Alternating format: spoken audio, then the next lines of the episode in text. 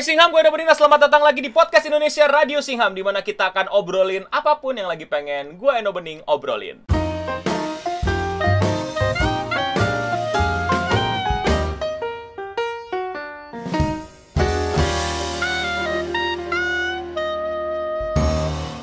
Selamat datang semuanya, apa kabar semuanya? Sehat-sehat, ayo semuanya sehat-sehat dan kayak gua karena gua baru-baru ini habis sakit seperti yang kalian tahu, mungkin kalian belum tahu, gua uh, kemarin sempat ke dokter muntah-muntah sakit. Karena pas gua ngecek ternyata gua ada 41 job bulan ini dan ya wajar lah gua tepar gitu ya. Dokter uh, bilang ini sebenarnya penyakit nggak parah, jadi sebenarnya bisa diselesaikan eh, uh, dengan istirahat dan banyak hiburan. Jadi coba perbanyak jalan-jalan dan nonton mungkin katanya gitu. Ya tidak mungkin dong saya jalan-jalan karena koron school ya kan? Karena koron skui dan lebih baik saya yaitu uh, nontonin yang ada di depan layar gitu kan. Daripada keluar-keluar kan nyari perkara udah sakit. Asam lambung sakit napas juga kan bisa combo itu kan. Nggak mau gue kena combo kayak begituan. Jadi ya udah gue tahan diri gue dan akhirnya nonton aja. Awalnya nonton iseng ah nonton Boruto nih udah sampai mana sih? Nontonlah sama episode terakhir lah gitu karena udah sempet ikut recapnya. Dan ya asam lambung jadi naik jadi abis itu nggak nonton lagi abis ngamuk-ngamuk juga ya nanti mungkin kita akan bahas tuh komentar netizen tentang fans Boruto ya tapi yang mau gue bahas sekarang adalah Squid Game nah dari kemarin di chat di donasi para Singham udah nanya, no nonton Squid Game, nonton Squid Game gitu kan. Oke, okay, gue tonton dan kebetulan lagi banyak waktu istirahat juga kan. Binge watching satu hari, selesai. Walaupun ada beberapa part yang uh, eh, gue skip-skip dan gue cepetin ya. Tapi gue punya opini nih terhadap uh, film ini. Tapi sebelum gue mulai opini gue, gue mau ngadres argumen para wibu Nora, wibu-wibu yang gimana ya, yang menyebalkan gitu, yang bilang kalau ini game plagiat Battle Royale sama As God Will gitu. Gue kayak As God Will ya, gue lupa nama judulnya apa gitu. Gue kayak apaan sih gitu. Gue habis tonton plagiat sebelah mananya sih. Biasa aja gitu. Ini argumen cerdas dari mana? Datang datang dari mana ini? Sebuah kalimat yang bilang kalau ini plagiat gitu. Aspek apanya yang diplagiatin di sebelah mananya gitu. Jadi menurut gue ketika mereka ngomong ini plagiat, gue malah mempertanyakan kapasitas mereka bilang sebuah plagiarisme itu dari dari mananya sih gitu loh. Oke, kita akan bahas opini gue nih mengenai uh, Squid Game ini. Tadi gue bilang ngomong skip-skip segala macam, uh, ini bukan berarti gue kayak skip yang kayak gimana gitu ya enggak gue nge-skip hampir seluruh series seluruh apa pun yang bisa gue nonton dan gue bisa skip banyak yang emang gue skip gitu dan itu tanda kalau ada ada sebuah apa ya mungkin uh, kelamaan atau ya kayak udah tahu atau kayak ya udahlah gitu gue bisa skip gue akan skip gitu. Jadi gue nggak nggak yang kayak uh, wah ini nonton skip skip sih. Enggak gue skipnya juga nggak nggak yang sampai satu season juga atau satu episode atau bahkan sampai satu babak gitu enggak gue skip paling cepetin 10 detik dan lain-lain gitu kayak adegan pemandangan yang menurut gue membosankan selama 5 detik bisa gue skip ya gue skip gitu. Jadi gue pahami juga bagaimana masyarakat meresponnya gitu. Gue akhirnya paham kenapa masyarakat meresponnya gitu. Ini adalah film Korea yang mungkin pertama kalinya hype di Indonesia yang temanya ini survival. Correct me if I'm wrong. Karena drama Korea yang yang ada di Indonesia yang bersebaran itu belum ada yang survival kayak gini. Belum ada yang ber, ber, bermain di premis survival. Gua pada saat nonton ya tentu gue nggak bisa menghilangkan ekspektasi gue terhadap film-film survival yang udah gue tonton lainnya seperti Battle Royale dan lain-lainnya, Hunger Games. Bukan berarti itu membuat gue jadi merasa ini film kurang, tapi emang nyatanya kurang. Nah inilah kurang yang pengen gue bahas, yang mungkin kalian sadari tapi kalian nggak bisa ungkapkan dan gue akan coba bantu apakah ini yang kalian rasakan. Pertama, gue akan uh, minta maaf dulu kepada fans-fans uh, Korea ya atau mungkin movie goers movie goers yang uh, udah level atas dewa gitu ya. Silakan kata-katain review saya jelek. Tapi saya nggak hafal satupun nama yang ada di Squid Games. Tapi ini bukan problem yang di Squid Games ini problem di gua. Gua tahu ini permasalahan di gua. Gua nggak bisa menghafal nama-nama mereka. Nggak tahu kenapa hampir sebagian film Korea. Bah bahkan sebag film Korea sebagus Hello Ghost dan uh, Old Boys juga gue nggak sampai gue nggak kalau itu karakternya siapa? Gue lupa gitu. Nggak tahu gue nggak tahu kenapa. Itu kesulitan gue gitu. Apa kalian juga sama kayak gue komen di bawah gitu. Karena jujur gue gue nggak hafal namanya nggak tahu kenapa. Entah kenapa susah gitu inget di kepala. Jadi gue akan pakai istilah-istilah yang mungkin kalian bisa lebih mengenal karakternya lebih baik gitu ya. Uh, kita punya si uh, Duda ini ya, Duda Duda pemalas lah gue bilangnya Duda pemalas si karakter utama ini nih yang gue jujur tidak simpati sama dia, nggak nggak yang sebel juga, nggak yang oh, bukan simpati lah. Kalau bahasa yang lebih tepatnya mungkin investasi hati gitu. Jadi gue nggak tertarik sama karakter dia, kayak ya udahlah gitu, tipikal pecundang. Ya kan emang mau dibuat seperti pecundang, om om pecundang yang uh, gagal dalam hidupnya, hobinya judi gitu kan. Selalu membanggakan masa lalunya gitu. Wah ini temen gue nih dulu gue yang bantuin dia sekolah dan lain-lain sehingga dia masuk Universitas Seoul kan gitu kan sama si temen si pecundang ini, temen si duda pecundang ini ya. Siapa namanya ya? Si uh, anak emas lah kita bilangnya anak emas lah ya. Dia ini pengen banget menang dari Squid Game ini yang berhadiah miliaran lah, mungkin triliun lah kalau di Indonesia kan gue nggak tahu. Lalu ada karakter ya si anak emas ini yang uh, punya prestasi tapi ternyata dia arogan. Nggak, sebenarnya gue nggak melihat dia sebagai karakter yang baik dari awal ya. Udah kelihatan kok dia licik gitu. Kenapa gitu? Gue juga lagi-lagi nggak investasi hati gitu. Lalu karakter yang uh, mengesankan it, uh, itu juga si ini ya si uh, preman yang beneran ada itu jujur ya gue nggak tahu ini gue emang punya visual selera visual yang lemah atau apa. Itu tato ular di sininya tuh maaf nih gue ngeliatnya bukan kayak ular. Sorry banget mungkin saya yang punya selera rendah atau visual saya yang tidak terlatih matanya untuk me, me, apa ya mengapresiasi seni gitu ya. Jujur gue gue akui itu gitu loh. Tapi mohon maaf itu kok nggak kelihatan kayak ular ya? Kayak apa ya gitu loh? Maaf banget sumpah silakan katain gue gitu loh. Selera lu rendah boleh katain gue tapi mohon maaf nih kalian ngerasain yang sama nggak? Menurut gue nih tato ular di sini tuh karakter itu ya uh, cewek cewek cewek kurus yang uh, mungkin kata yang tepat buat kalian itu pragmatis ya ngikut mana yang menang ngikut mana yang bisa membuat mereka bisa survive dan lain-lain gitu. Jadi apa ya? Ya itulah uh, karakter yang nantinya akan mungkin sedikit menurut gue dia malah karakter yang menurut gue lebih lebih lebih berkena di hati gue gitu loh. Dan karakter paling berkesan menurut gue yang menurut gue ah gila gila. Gue gak tau kenapa kenapa kenapa karakter itu yang mungkin ya karena lagi-lagi visual ya. Ya karakter cewek Korea Utara yang nyangkut game itu gitu itu cewek waduh. Gue selalu salut sama karakter desain yang bisa ngebuat orang udah sefakap apa pun ya. Secapek apa pun sekacau apa pun hidupnya gitu loh. Tetap cantik. Nah itu tuh gue gak ngerti tuh itu gue selalu salut yang kayak gitu tuh. Sumpah sumpah gue gue salut sama orang yang bisa ngedesain karakter. Lu udah sefakap apa pun udah sekadekil apa pun lu masih cakep. Nggak ngerti gue sama Korea. The best tuh gue Korea luar biasa. Korea anda luar biasa ya. Tuh gue gak anti sama K-pop gak anti sama K-drama, tapi kalau bagus ya bagus menurut gue itu. Most itu, itu yang gue suka tuh selalu ya. Itu tadi ada pertanyaan dari Matthew di di di scene apa lu sadar kakek kakek kakek itu. Eh, mbak ini ini ini ini ini bakal spoiler spoiler spoiler ya salah sendiri. Jelas-jelas kita nge-review film gitu. Kalau lu nggak mau ke spoiler, lu keluar lah. Ngapain lu di sini? Bener aja lah ya. Uh, tadi Matthew nanya kan, di scene apa lu sadar ada yang aneh sama kakek itu no? Di scene ya itu mesin yang apa yang main ginian udah kelihatan. Pada saat di scan tiba-tiba dia scannernya beda sendiri gitu dan mencolok gitu. Gue kayak ya ketahuan gitu kayak ada yang aneh gitu. Sama dari apa ya gue kalau kalau orang bilang wah plot twist sorry nih gue bukannya orang yang mencari plot twist tapi menurut gue di situ memang mereka menanamkan sebuah sebuah uh, ide bahwa orang ini aneh. Pertama angka pertama ketemu angka terakhir. Itu buat gue udah jadi menanamkan ide buat gue gitu. Berikutnya adalah dia selalu menjadi kunci dari segala masalah gitu. Dia dialah yang me memberikan ide, memperakasai informasi, inspirasi, strategi terhadap setiap game.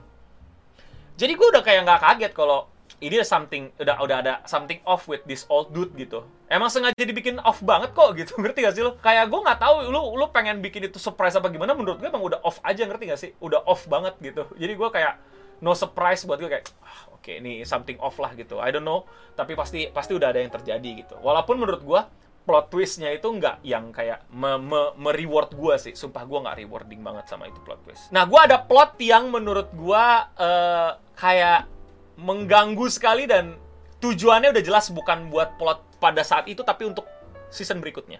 Jadi gue tahu itu itu itu plot ditanemin bukan buat memperkaya atau mengenhance cerita, tapi untuk persiapan season berikutnya, yaitu plot polisi. Sumpah, kayak what's the point for me ya? Again, ini ini personal banget. Lagi-lagi kita nge-review personal subjektif gitu. Malah buat gue mengganggu gitu, kayak apa gitu. Terus tiba-tiba plot twist berikutnya adalah ternyata yang dia cari selama ini adalah orang yang hampir dia bunuh, yaitu pemimpin permainannya gitu. Not rewarding gitu. Sayang banget sih dari awal udah ditunjukin dan bahkan ada satu bahkan bisa setengah episode khusus ngebahas petualangan itu polisi membongkar game itu gitu loh. Entah kenapa gue nggak nyaman, entah kenapa gue lebih nyaman ketika ini ya kalau misalnya gue bisa gitu ya berargumen dan memberikan sebuah saran gitu. Mendingan season 1 tuh fokus ke game, season 2 fokus bongkar game gitu loh. Season 1 fokus menangin game, season 2 fokus bongkar game. Kayak Hunger Games. Ya, season 1 fokus menangin game, season 2 kudeta loh, gitu loh tapi di sini kayak digabung jadinya gue udah nggak lagi peduli sama gamenya gue lebih peduli gimana cara lu hancurin gamenya. Gue juga ya jadinya yang tiba-tiba kita langsung dikasih behind the scene dari the VIP yang menurut gue kayak nggak make sense juga ngapain the VIP di situ kayak? Gue gue tau ya gue gue ini apakah gue yang punya selera yang salah atau gimana? Tapi dialog bule-bulenya tuh cringe banget man kayak apa sih gitu loh kayak gue ngeliatnya kayak film-film film jadul Bruce Lee gitu dialognya yang menurut gue kayak kayak mereka tuh nggak kelihatan kalau mereka tuh orang yang sakit gitu loh. Karena ini kan game sakit. Ini game yang sakit yang ditonton sama orang sakit yang dinikmati sama orang sakit. Tapi bule-bule VIP di situ nggak kelihatan sakit sama sekali kayak ya udah. Kayak hanya orang kaya serakah aja gitu ngerti nggak bukan orang sakit gitu. Gue akan bahas yang menurut gue itu tidak membuat gue menjadi menikmati adalah karakter development yang menurut gue aneh. Yang di mana kita tahu duda pecundang ini adalah penjudi tapi selama permainan dia nggak nggak nggak nggak berjudi. Dia main safe dia analisa gamenya dia dedikasiin waktunya untuk berpikir dia berusaha untuk menjadi cari aman berusaha untuk networking. Kayak kebalikan dari sifat dia yang ditunjukin di episode 1 episode 2 yang di mana dia gambling banget gitu yang membuat hidupnya kacau gitu. Di permainan dia nggak nggak nggak gambling dia strategis. Dia tahu apa yang dia pertaruhkan gitu dan menurut gue itu kayak two different person aja gitu. Apakah ya ini kan lo pengen ngeliatin sisi asli manusia ketika udah di ini segala macam. Tapi premisnya kan lebih buruk kita keluar. Ngerti gak lo? Premisnya adalah kita mencari kesempatan di sini biar kita nggak nggak separah di luar. Yang di mana kita dikejar-kejar utang gitu loh. Jadi gue malah kayak melihat dia jadi kayak serba nanggung juga gitu bukan strategis yang tiba-tiba keren gitu. Gue pikir yang strategisnya juga ke strategis yang keren gitu. Nah ini juga problemnya dari game ya gue nggak nikmatin gamenya karena game is not about strategi at all is is nothing for me. Nggak nothing nothing about strategi gitu. Bener-bener kayak satu-satunya strategi diperlihatkan itu ditarik tambang. Setelah itu no. Apa strateginya? I don't see anything. Semuanya standar-standar aja kayak common sense aja gitu. Tapi yang bikin kita wah, yang bikin kita wah gila strategi lu bagus banget itu di tarik tambang. Yang lainnya mungkin pakai strategi tapi it's just a common strategi bukan yang bikin kita kayak anjir, keren banget gamenya, keren banget strateginya, keren banget pemecahannya nggak nggak nggak habis thinking kalau kata anak-anak Facebook gitu kan, anak-anak gaul gitu kan. Nggak habis thinking gitu. Gue kayak oh oh wah kalau karakternya jelek gamenya luar biasa lah ternyata gamenya ya gitu aja gitu loh gamenya Zuzuna Zuzina Namida Dor. Gitu kan? Oh ya udah gitu. Strategi apa yang lu butuhin? Nggak ada kan? Just run. Stop run and stop gitu. Terus kita lihat uh, game kedua ya yang honeycomb ya yang kue dipotong motifnya itu. Itu malah momen yang menurut gue gue pengen keterusan ada gitu. Yang di mana dia ngelihat lah iya ya air netes. Terus bikin itu jadi lebih gampang. Gue jadi gue gue jilat-jilatin gitu. Tapi di di di di stage stage berikutnya nggak terjadi itu jadi menurut gue itu jadi lemah gitu kayak oh ya lagi again gitu kayak ya udah gitu ngerti gak lo? Game berikutnya apakah game bunuh-bunuhan battle royale masuk game? I don't know tapi I, I don't see. Bahkan di situ menurut gue kayak anjir mana strategi-strategi yang tadi diomongin dan lain-lain gitu. Dan menurut gue nggak nikmat gue nggak tahu ya kalian enjoy scene itu apa nggak gue nggak enjoy banget. Gue malah pusing nanti gue lagi sakit kedap kedip kedap kedip gitu gue nggak bisa ngikutin. Hoki banget sangat-sangat hoki, nggak ada strategi, nggak ada apa, bener-bener cuman plot armor menurut gue.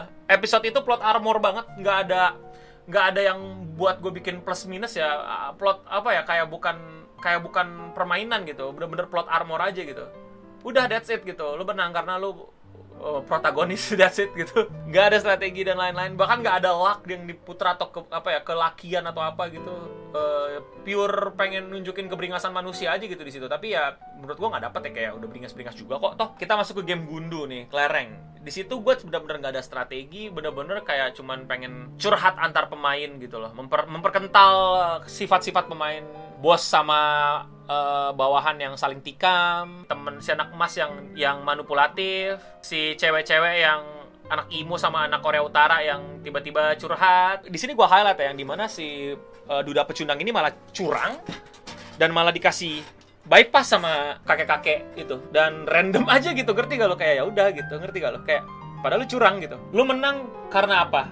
Uh, abis itu karena lu di lu main sama kakek kakek gitu. Karena lu baik sama kakek kakek itu kan. Lu ditolong kakek kakeknya kan diobatin segala macam. Nah ini problem gue nih. Karakter duda pecundang ini tuh nggak peduli sama ibunya. Bahkan ibunya udah jalan miring kayak begitu udah bungkuk banget. Dia malah teriak-teriak ngamuk marah-marah segala macem.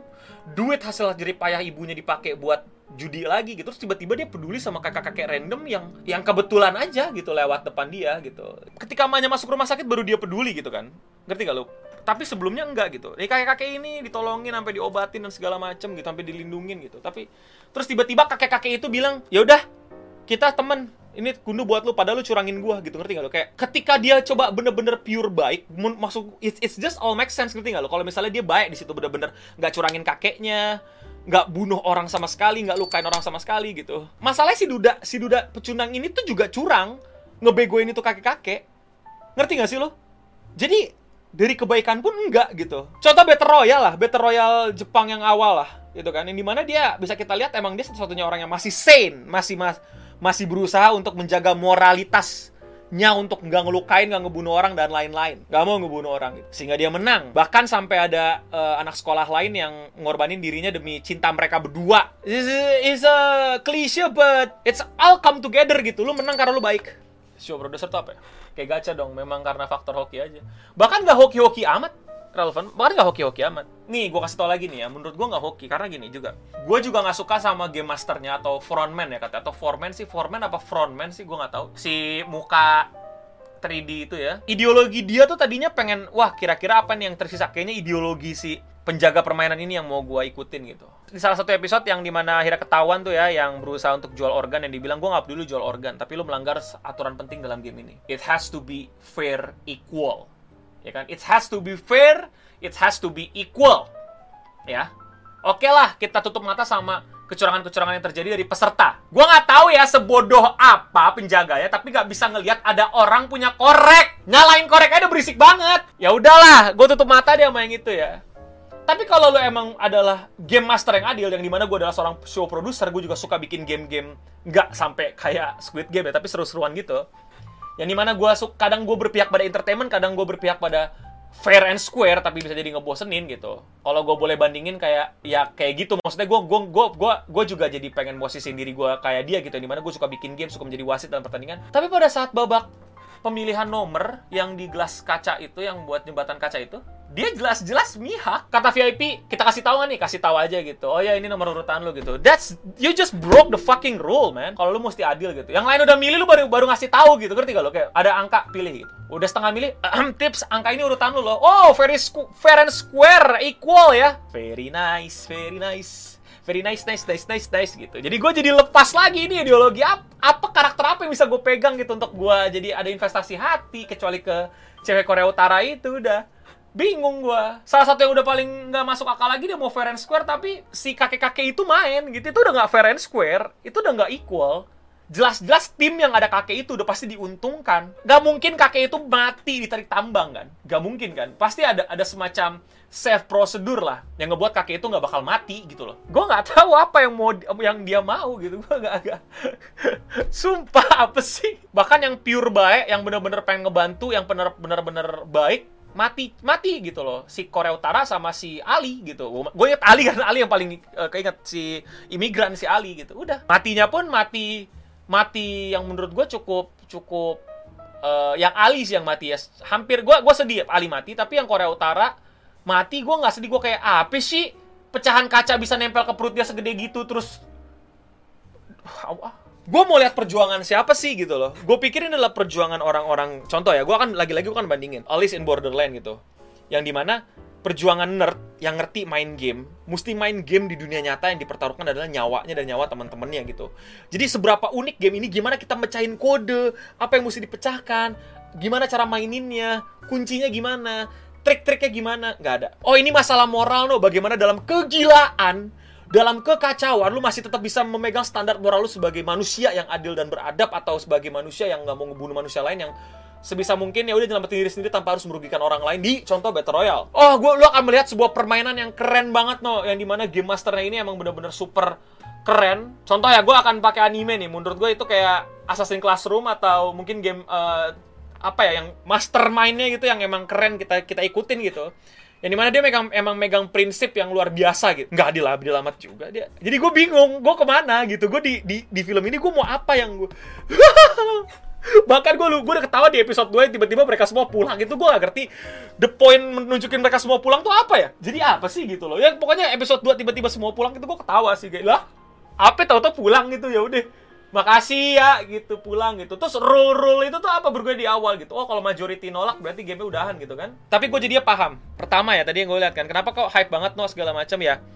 Again banyak orang akhirnya nemuin film survival dari induk yang mereka suka atau lagi digemari banyak orang yaitu Korea gitu di mana Korea juga udah ada ya game-game uh, film-film tentang survival kayak gini gitu. Kebetulan mungkin di masa pandemi lagi rame-ramenya orang nonton Netflix kan, banyak emang di Netflix banyak film seru juga kan akhirnya ketemulah Squid Game dan emang lagi dipromoin dan orang-orang suka. Katanya sih aktor-aktornya juga aktor-aktor yang cukup terkenal kan, jadi mereka akhirnya demen dan seru gitu.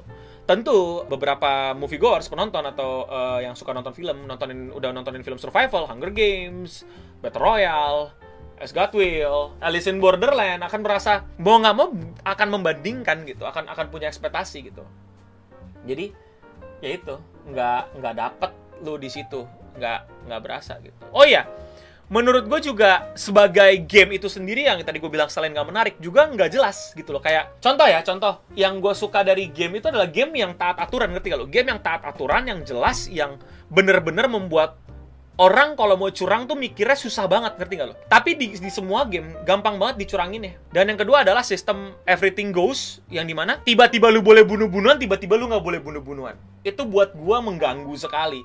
Kenapa tiba-tiba lu bolehin orang-orang bunuh-bunuhan terus tiba-tiba nggak bolehin orang bunuh-bunuhan? Buat gua sangat mengganggu. Harusnya ada neutral zone yang di mana tempat tidur mereka itu udah nggak boleh ada bunuh-bunuhan sama sekali, nggak boleh, sama sekali nggak boleh, sama sekali no gitu loh.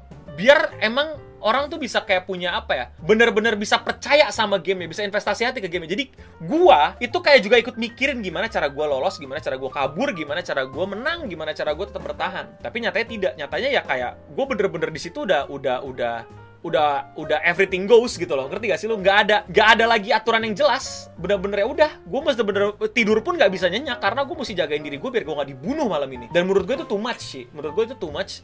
Bukan dalam artian too much yang kayak yang menurut gue itu game juga ada too much kalau misalnya in real life. Tapi dalam film menurut gue itu udah too much yang di mana kita sebagai penonton jadi jadi terlalu banyak yang everything goes di kepala gitu loh. Jadi kita nggak bisa punya framework terhadap game ini. Kita nggak punya frame imajinasi yang bisa membuat kita tuh bisa mix ikutan mikir, ikutan ikutan investasi strategi ke setiap game. Karena menurut gue ya tadi gue bilang film ini ternyata bukan tentang Squid Game-nya gitu. Film ini tentang tentang relasi antar karakternya itu yang gue lihat. Ini lebih kepada relasi antar karakter. Ini adalah drama menurut gue ini drama tentang tiap karakter bukan gamenya. Gamenya ini bener-bener perantara banget, bener-bener bener-bener alat banget, bukan bagian dari cerita yang gimana-gimana gitu, bener-bener alat banget. Atau ya sebagai bumbu aja gamenya gitu loh.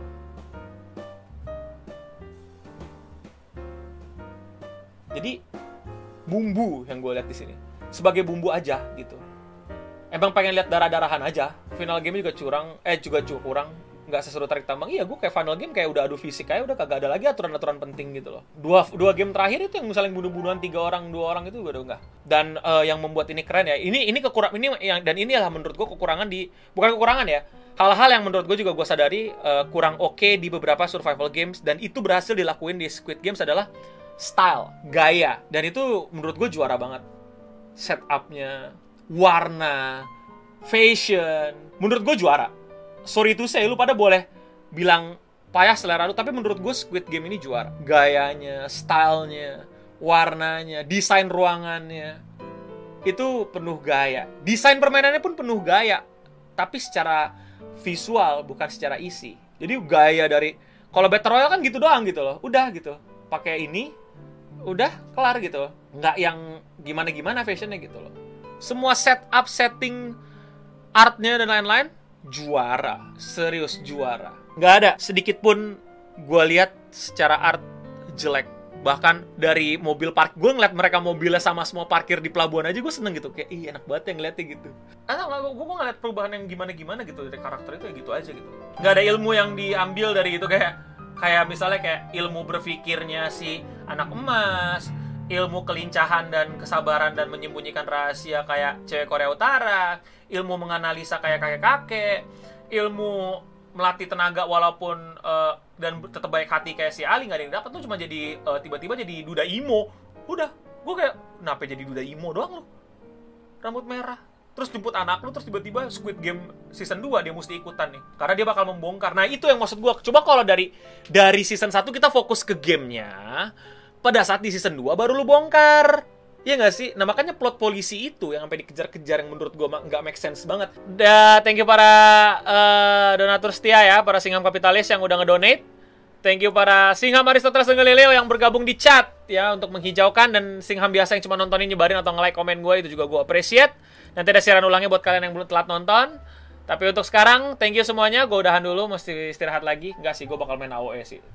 Dan ya, yang udah join member jangan lupa kita di Discord aktif. Kalian semua jangan lupa join Discord. Jangan lupa kita ada di Discord dan ya, mari kita mari kita akhiri dengan